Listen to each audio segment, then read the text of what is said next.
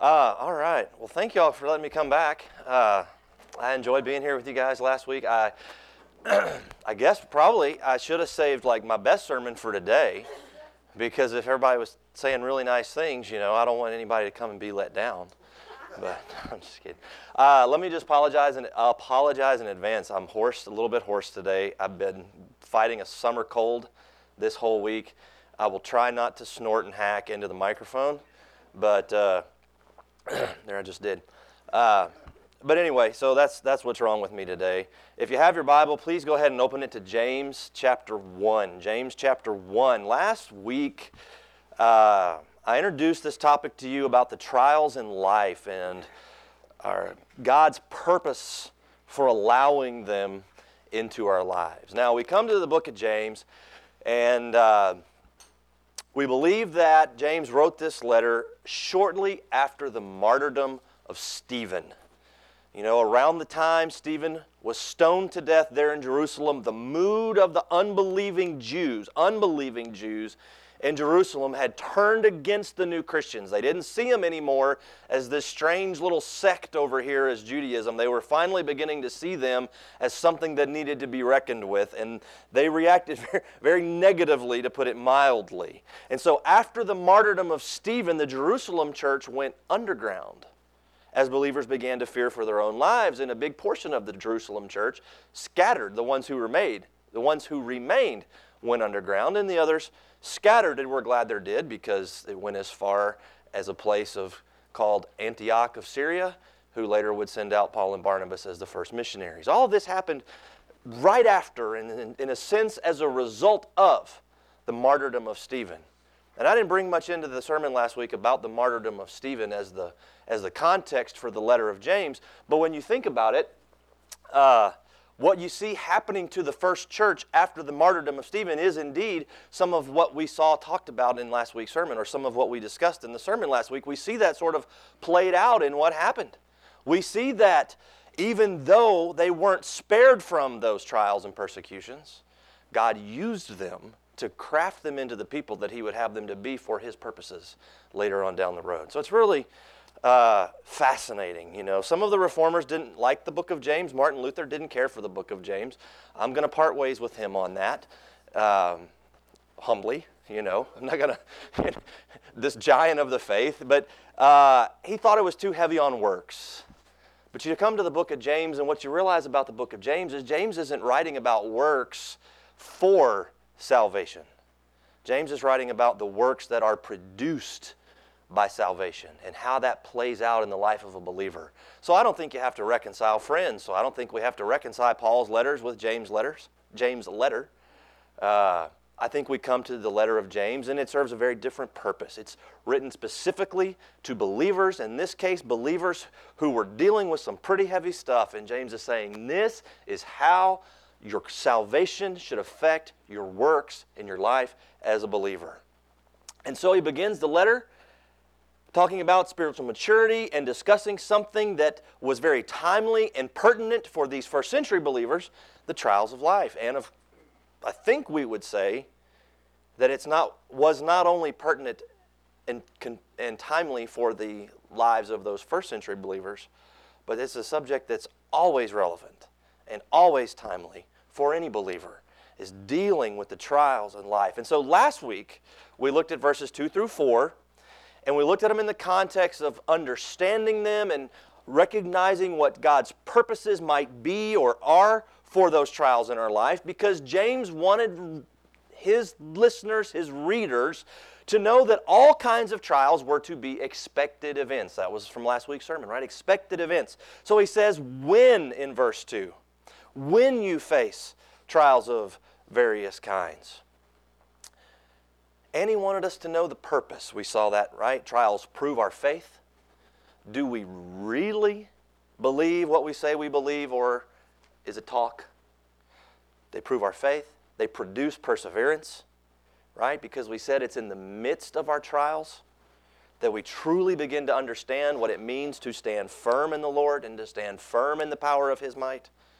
And then we said trials promote spiritual maturity. They make us fully grown, to use the language that James uses here in the letter. They make us mature and ready to be used by God in service to Him. And then He wanted us to see that there's a right response and that it's joy. And we know that joy and happiness are not the same thing. Happiness can be rather circumstantial. I can find joy. You can find joy. We can have joy, which is a fruit of the presence of the indwelling Holy Spirit in our lives. We can have joy in the midst of circumstances that don't make us particularly happy. All right? Joy. Uh, and that's where we left off last week. And that brings us then to verse 5. So if you found James chapter 1, I'm going to invite you please to follow along. I'm going to read verses 1 through 8 again, but today we'll pay particular attention to verses 5 through 8. I'm going to ask you please to stand in the honor of the reading of God's word as I read this. Um, and so he begins. This is also his ESV. James, a servant of God and of the Lord Jesus Christ, to the 12 tribes in the dispersion, greetings. Count it all joy, my brothers, when you meet trials of various kinds. For you know that the testing of your faith produces steadfastness. And let steadfastness have its full effect, that you may be perfect and complete, lacking in nothing. And if any of you lacks wisdom, let him ask God, who gives generously to all without reproach, and it will be given him. but let him ask in faith with no doubting, for the one who doubts is like a wave of the sea that is driven and tossed by the wind. For that person must not suppose that he will receive anything from the Lord. He is a double minded man, unstable in his ways. Would you bow your heads with me? Heavenly Father, we thank you for your word. Thank you for James. Thank you for this letter. Lord, if we could even be uh, so bold as to say thank you for the martyrdom of Stephen because you used it to propel those first believers into mission. And so, God, I thank you for the circumstances and for your sovereignty that led to the writing of this letter. Thank you that it still speaks to us today. And so, Lord, I pray that you would use your word to speak to our hearts and our minds today. I pray these things in Jesus' name. Amen. All right, would you be seated, please? All right, so that's where we left off last week. So I want us to come back to the same text today and I want us to look at it from the standpoint now that we understand that God has a purpose for these trials that enter our lives. Let's talk then today about overcoming the trials of life. And so I want to begin by making a clarification or a distinction and say right up front that I don't want you to misunderstand what I mean. When I talk about overcoming trials in our lives, we remember that overcoming them does not mean eliminating them from our lives. We remember that overcoming them doesn't mean that there's a formula we can follow to just make them completely go away. That's not what I'm talking about this morning when I talk about overcoming the trials in our lives. What I want you to hear me saying this morning uh, not, is not that there's some formula for removing them altogether. It does not mean ridding them from our lives altogether, even though we wish that were the case. When I talk about overcoming them, I'm coming back to something we talked about last week, and that is persevering through them, or we might even say it this way handling them or managing them. Our, sometimes our language just doesn't do justice to the ways of God. But, but going through them the best way possible, or the best way we possibly can. That's what I'm talking about when I talk about overcoming them. So they don't get the best of us. So they don't wreck our faith or they don't destroy our faith. Okay? So that's what we're talking about today.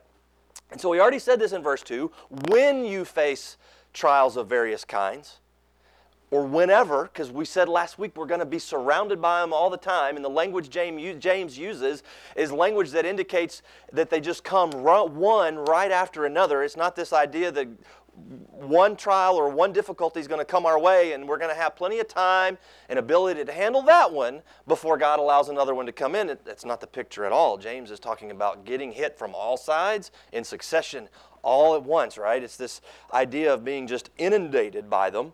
And uh, for James, it was a given that believers, especially, were going to face them. And that's why we turned our attention just briefly last week to John chapter 16 Because Jesus said in John 16 33 to his disciples, These things I have spoken to you, that in me you may have peace. In the world you will have tribulation, but be of good cheer. I have overcome the world. So, everything that I'm saying today, everything I'm saying last week, is only true for one reason it's only true because of Jesus.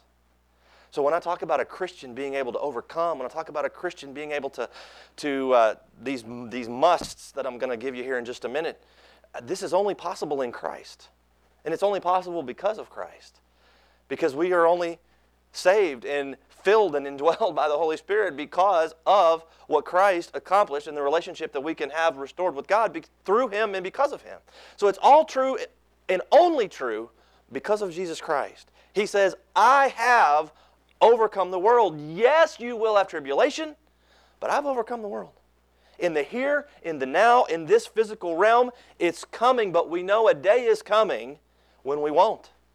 Right? We live in this already but not yet idea of the kingdom of God. It's already, it's here, it's present, but it's not all yet fully realized. We don't yet fully enjoy all of the benefits in their fullest sense here in the here and now. But we know the day is coming when, we, when, when, we'll, when we'll know it fully, when we'll experience all those blessings fully, and when all the trials will be gone for good once and for all. The, the day is coming.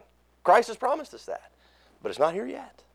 And so, right now, even in the midst of our trials and our tribulations and our suffering, we have cheer, we can have joy knowing that what Christ has already accomplished.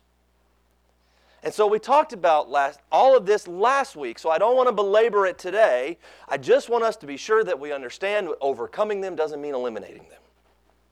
So, what does it mean? It means understanding them. It means facing them well, facing them the right way. It means not letting these trials, these difficulties, tribulations, whatever term you prefer to use, it means not letting them get the best of you as a believer and robbing you of the joy that is rightfully yours in Christ, not letting them make you bitter, and not letting you turn all of your thoughts towards self pity in the midst of them. That's what we're talking about when we talk about overcoming our trials. Learning to see them as God sees them, these trials we face. It means we learn from them. It means we come out of them with a faith that is deeper, a faith in Christ that is stronger, not weaker, for having gone through them, for having been tested. So we come back then to James chapter 1. I want to just give you three things from the text this morning. Things that we must know must know, not must know. Sometimes when I get talking really fast, I don't enunciate very well. I didn't say it must snow. I said three things we must know uh, if we're going to overcome the trials that come into our lives. And first thing is, we have to know or we must know what we need we must know what we need. What do we need? In that moment, when it comes, when I'm getting hit, bam, broadsided, unexpectedly, whatever term, when that trial comes, in that moment, what do I need most? Is it money? Is it pride? Is it intelligence? Is it, what is it? Look here in verse 5. If any of you lacks wisdom, let him ask God. If any of you lacks wisdom, the thing that we need in order to see our trials the way that God sees them, the thing that we need if we're going to overcome them in the way we're talking about this morning, is wisdom. If you want to notice something here in verse 5, he says, If any of you lacks wisdom. But then back up in verse 4 in last week's sermon, remember what he said? That God uses our trials to mature us so that we will be mature and complete, lacking nothing. So he wants us to lack nothing, and yet here he comes along and he says, But if you lack wisdom, I don't know that it's coincidental that he uses this word lack here, or the idea of lack here, right here together in these, in these two verses so close together. I'm not sure that's coincidental. I don't believe that anything in Scripture is coincidental because I believe the Holy Spirit inspired the writers to write down what they wrote. So when he's talking about this in verses 5 through 8, is he's talking about this time period we're in now before God has finished his work. All right, he said he wants us to be steadfast. Let steadfastness have its work so that we may be mature and complete. we said it's a process, this process of sanctification. We're all going through it all the time. But what are we going to do between now and then? See? What are we going to do between now and then? I'm, I'm not perfectly mature. My children can tell you that. My wife could tell you that. You could probably tell me that. You've been around me for an hour and a half the last two weeks. I'm not perfectly mature. I'm not complete. I, I lack. Okay? But prayerfully, hopefully, because of, you know, Christian growth and my relationship with Christ, He is completing me. He is sanctifying me. He's doing His work. I'm doing my part as much as possible, as, as I can, uh, daily, to become more like Him, right? But what do you do in the meantime? That's what James is talking about. If any of you lacks wisdom, he knows we're not there yet. We're not perfect yet. We're not complete. We're not lacking nothing yet. So he says, if you lack wisdom, and we do. That's his point. And we do lack it. This if clause in verse 5 is what we call a first class conditional. It means he assumes it to be true. It means he assumes it to be, if any of you lacks wisdom, right? He's, he's being nice. It's just a nicer way of saying, you lack wisdom, right? You know, it's like, um, if any of you missed last week, oh, of course somebody did, right? But it's just a way of putting a little condition on it, but he knows it's true. Of course, he knows some of them, if not all of them, lack wisdom in this sense. And so it's because they do lack it that he writes what he writes. So, what we need in the midst of our trials is not more philosophical depth, it's not more theological knowledge. Those are good things to have. What we need is wisdom. What we need is the kind of wisdom that plays such a large part in the book of Proverbs. Keep your finger in James and turn over to Proverbs chapter 4, please. Well, you don't turn over, turn the page.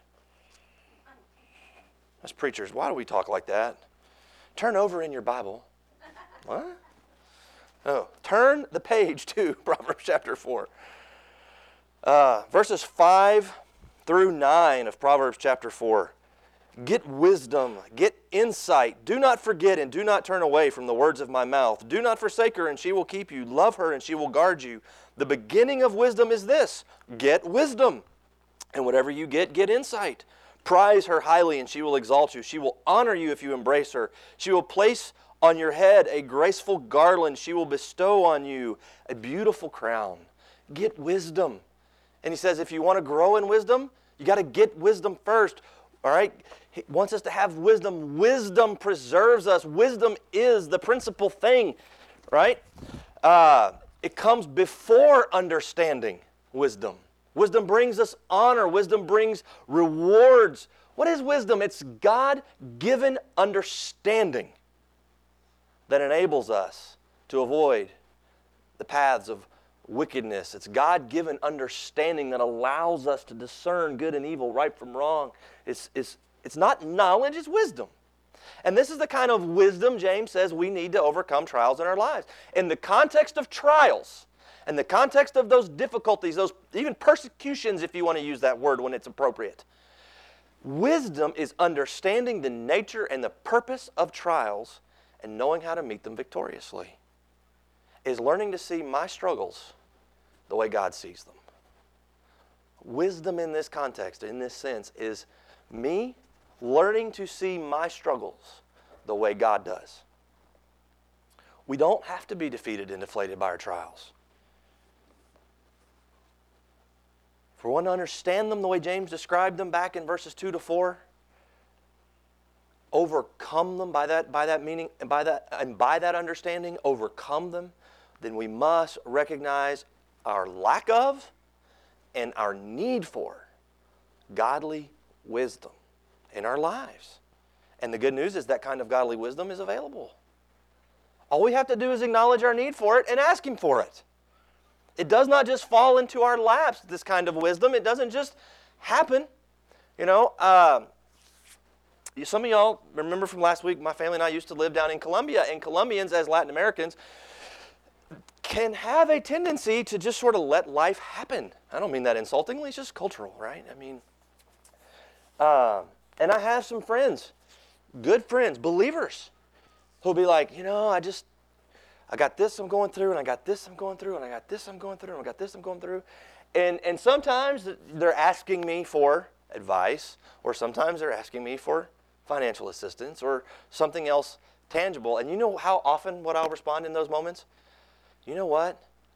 My prayer for you daily is for God to give you wisdom to make good choices, to make right decisions, right? My prayer for you is to have wisdom.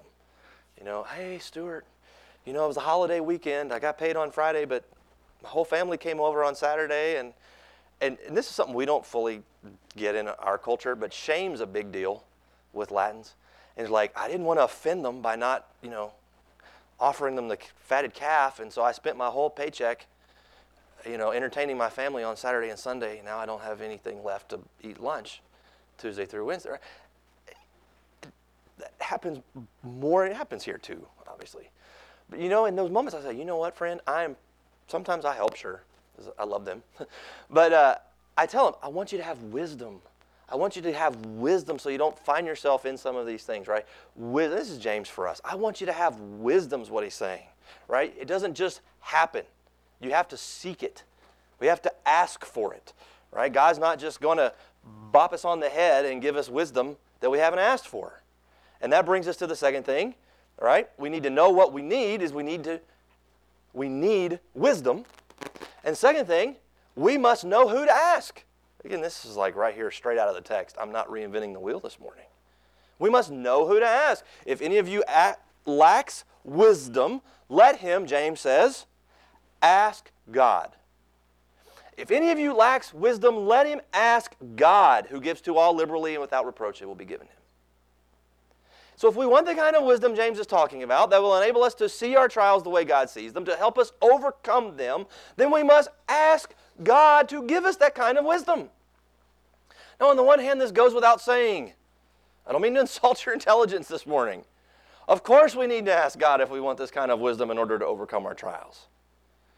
But on the other hand, I wonder sometimes if this isn't so obvious of a truth and so simple of a truth that it might get overlooked by Christians in the midst of trying circumstances. Is it not so simple that it could get overlooked? And if not overlooked, maybe at least overshadowed by some of the other things we do in trying to solve these problems. For example, there are some people, maybe I don't know them, presumably, there are some people who, the moment they encounter a trial, reach straight for the telephone. Or in this day and age, they go straight to their status update. You know, you ever see these? These three paragraph, three paragraph long Facebook status updates that are like so totally vague, right? Just enough that you know this person's going through some really bad junk, you know, and it's all terrible, but not enough details for you to know exactly how to pray right there in that moment for them. But, but this long, right? So why? So you'll ask, what's wrong? Oh my goodness, what are you going through? So you'll send them a private message right? Because if you put in the comments, oh, what's wrong? They'll never respond. Right? So you, you send them a private message. I just read your four paragraph long up. What's the matter? Right?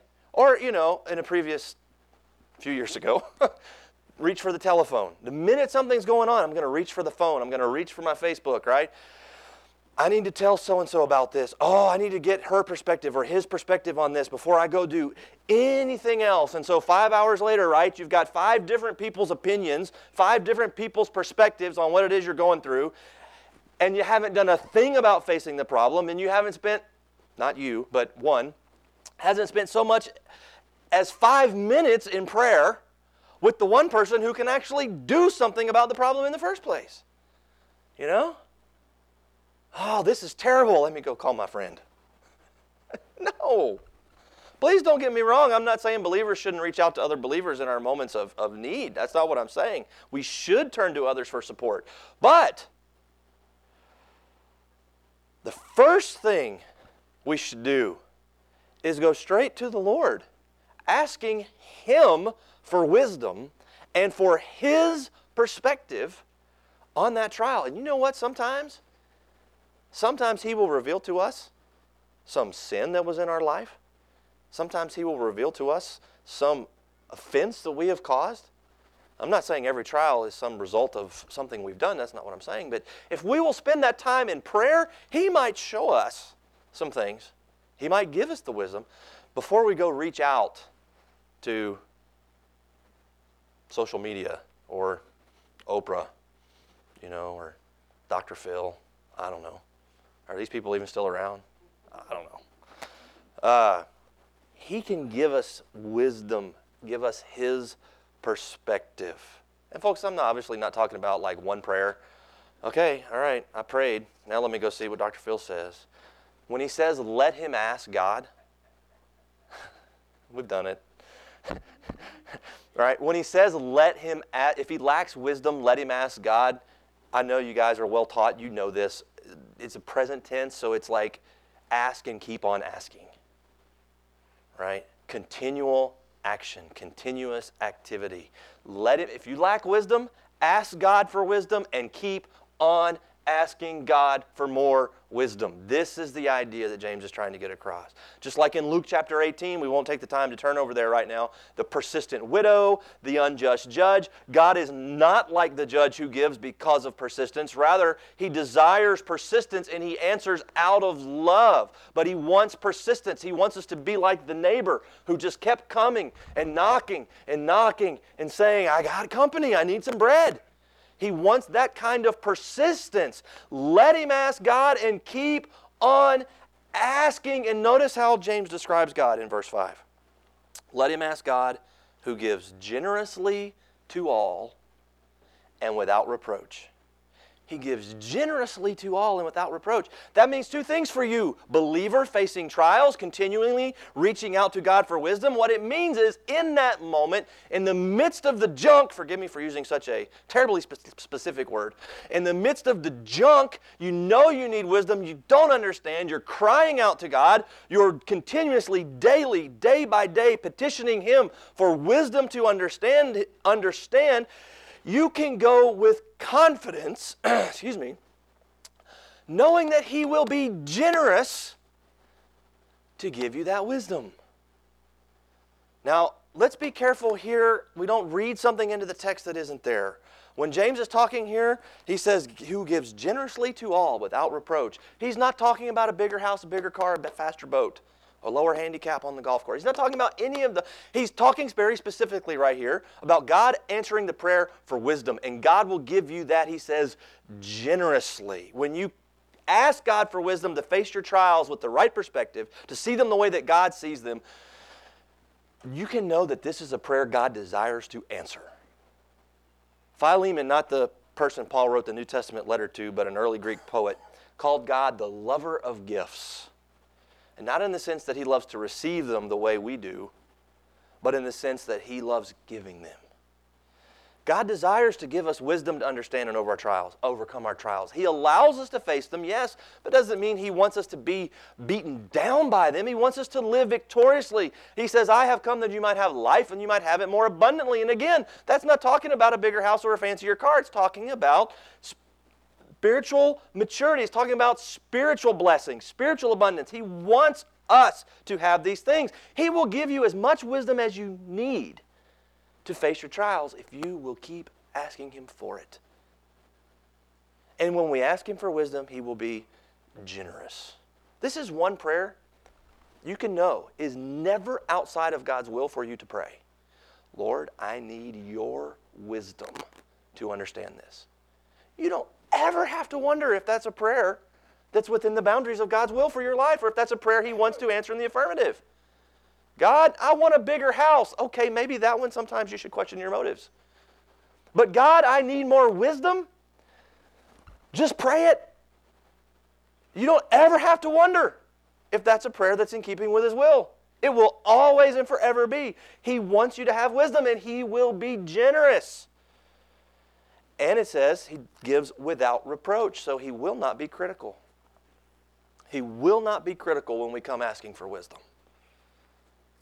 Without reproach. You see, there was a tendency for some among the Jews to say a harsh word or two when giving. I know Christians in the 21st century would never do that. We always give, what was it? Hilariously is one way to translate the Second Corinthians. All right. But there was a tendency among some of the first century Jews to kind of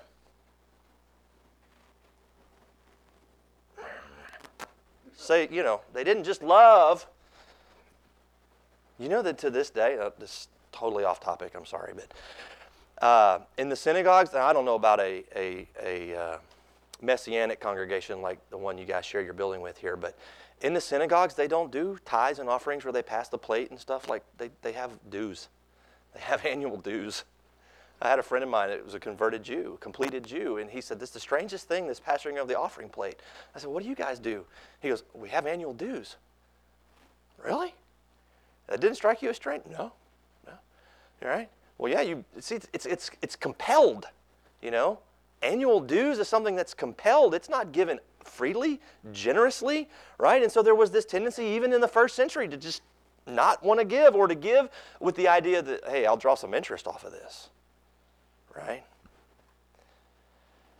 Hmm, this is the fill in the blank time this month that they've asked me, you know, for this, right? Was this a lot of times we sinful human beings can tend to have a critical spirit that accompanies giving under certain circumstances. This is never, ever, ever, ever, ever the case with God.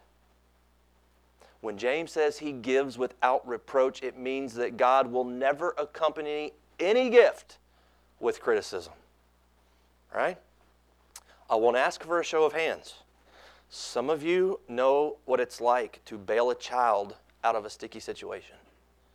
Right? And I, don't mean bail in the sense of bail. I'm not, again, not asking for a show of hands. Uh, but, but some of you know what it's like. And isn't there just that human tendency? All right, son, here's, here it is. Now, you remember the last 27 times you got into this mess. What I told you when I handed you remember this envelope. You know, there's a tendency to say that word. I'm just going to remind you what I told you the last time. I'm just, you know, just a, if you'd be wiser with it this time, you won't get into that situation again. That's, that's just, that's the flesh. We are humans, right?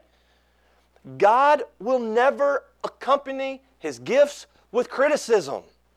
He gives out of his good pleasure and he gives out of his character because it is his nature to do so. So when we come asking for wisdom, He will never say, I gave you wisdom last month. What'd you do with it? He won't do it. All right, this is the fifth time in a week you've come asking me for wisdom. What's in it for me? What are you going to do with it? He's not that way. That's not God. When we come asking for wisdom again and again and again and again, James says, He will give us wisdom. We know what we need. We need wisdom, and we know who to ask. We ask a good, gracious Father, right? We don't run to Dr. Phil. Is he even still around? I don't even know. We don't run to Christian living section of the local Christian bookstore. Those things are good. That's not our first reach. We don't run for the phone. We don't run for Facebook. We go to God. We must know who to ask. We ask Him. So we must know what we need wisdom. We must know who to ask. We ask God. Seems so simple, but it's so true. And we must know how to ask. How to ask. Look again at verses 6 through 8. I'm sorry, I get long winded. I just enjoy this. I love God's Word. But let him ask in faith with no doubting. For the one who doubts is like a wave of the sea that is driven and tossed by the wind. For that person must not suppose that he will receive anything from the Lord. He is a double minded man, unstable in his ways. How then should we ask? Confidently. Confidently. Or with confidence. You know, these three verses right here, verses 6 through 8, probably could be a sermon unto themselves. But let him ask in faith with no doubting, for the one who doubts is like a wave of the sea that is driven and tossed by the wind. We must ask with confidence. Back up in chapter 3, we talked about putting our faith to the test. God allows these trials to come into our lives. He allows us to face these circumstances, knowing that it tests our faith to go through them. Genuine faith, we've said time and again, is more than accepting the facts of Christianity. To believe is to be confident that God has done what He said He would do, that He will do what He says He will do. To believe is to be confident that God will give what is requested. So if you ask for wisdom, expect wisdom to be given. And I don't want to put words in James's mouth this morning, but it's almost as if he's saying, if you ask for wisdom, expect wisdom, or don't ask. Don't go to God, you know, well, God, I know you're probably not going to want to do this for me, but maybe. James is saying, don't even go to God like that when it comes to wisdom. No doubting. Let him ask without doubting. Ask in faith. No doubting. It describes a person here when he talks about a double minded person, he's talking about a person who's like, mm, you know, I'm wavering between two options here. I guess I could ask God or I could not ask God. Should I ask Him or shouldn't I? Do you, why? Who else can give you godly wisdom? He's the only one who can. So he's talking about a person who says one minute, yeah, I believe God's who I need to go to. I believe God will give me the wisdom I need. And then out of the very next minute going, you know, I'm not really sure I should go to God with this because I'm really not sure he'll give me the wisdom for this one. James is saying, don't be that guy. Don't be that lady. Don't be that person.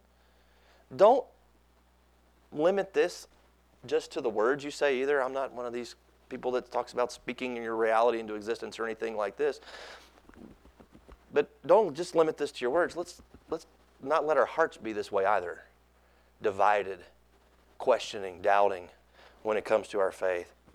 And look at this vivid picture that James gives over here in verse in verse uh, 6. He says, For the one who doubts is like a wave of the sea that is driven and tossed by the wind. And for a long time, I used to picture, you know, like a beach ball.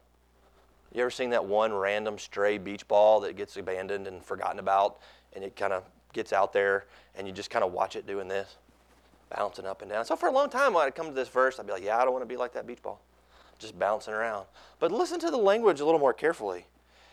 He doesn't say like a person on a wave. He says, The one who doubts is like a wave of the sea that is driven and tossed by the wind. Like a wave of the sea driven and tossed by the wind. not like someone in the waves, but the wave itself. Now picture the waves, right? Cresting, then there's the trough, up, down, right? Sometimes lakes, lakes are maybe better examples of this than oceans, right? Especially when he says driven and tossed by the wind. You know, you ever go out on a lake after a good rain when there's no wind at all and the lake's just smooth as glass, right? But then sometimes right before a storm and the wind comes, and a lake can start to look kind of like an ocean, you know? This is the image, right? It's here comes the wind, and now oh, here they go. Up and down, up and down, up and down. The wind is this thing the waves can't control. The water doesn't control the wind. Right? Anybody a physicist, chemist? What, what, what are we? Natural biologist? I don't know. Marine biologist? I don't think we have to be to get this. Waves don't control the wind, do they? No, Stuart, they don't. All right? The wave has no control over the wind. The wind just comes upon the wave, just like trials come upon you. And what does the water do? Up and down, up and down, bouncing all around, all over the place. And James is saying, don't be the wave. He says the prayer that moves God to respond must be marked by constancy, marked by the constancy of unwavering faith right? So the wind comes or the trial comes. He's saying, don't be the wave that's just all over the place because the wind came. He's saying, you stay constant in your faith, in a good God, in a loving Father, in a powerful Savior who will answer the prayer for wisdom. Unwavering faith. Now, Sometimes He's slower to answer than we would like. But that's a different sermon for a different day. For that person who doubts must not suppose that he will receive anything from the Lord, because he's a double minded man, unstable in all, his, all of his ways. Now, when he says that man, this is derogatory. It's derogatory. That guy, that person, you know. And double minded, double souled, double psyched is, is sort of what the Greek's going for there. It has the word psych, psychos in it, right? It's a double souled person. It's like one part of the person deep down, I believe, another part over here, I don't believe, I believe, I don't believe. And he says, if that person is that torn that they can't even ask for wisdom without doubting, he says they're unstable in all their ways. Right? Spiritual life marked by indecisiveness, ineffectiveness. Right? Now that sounds kind of gloomy there, doesn't it? It doesn't have to be. Because the emphasis is on the positive, right? I mean, he kind of winds it down with some of the negative, but the emphasis is on the positive. Let him ask in faith with no doubting. For the one who doubts is like a wave of the sea that is driven and tossed by the wind. That person must not suppose to receive anything from the Lord because he's double minded and he's unstable. He's ineffective, he's indecisive. That person is, he says, but you, now I'm, I'm backing up, ask in faith without doubting. If we will ask for wisdom to understand, wisdom to overcome, persevere through these trials, believing that He'll give that wisdom. Now, listen carefully the wisdom is not always the why answer. Having wisdom to face it and overcome it and fight through it is not the same thing as receiving the answer as to why. We talked about that last week. Sometimes we'll get the answer why, sometimes we won't. Joseph got to the end of his life. He was able to look backwards and look at all those circumstances, and he was able to see the why. Job died never having read what we call chapter 1. Right? He never saw the why. So sometimes we'll get the why, sometimes we won't. What we're talking about here is believing that God will give wisdom doesn't necessarily mean He's going to help us understand the why or the reason. It means that He'll give us His mind in the midst of it.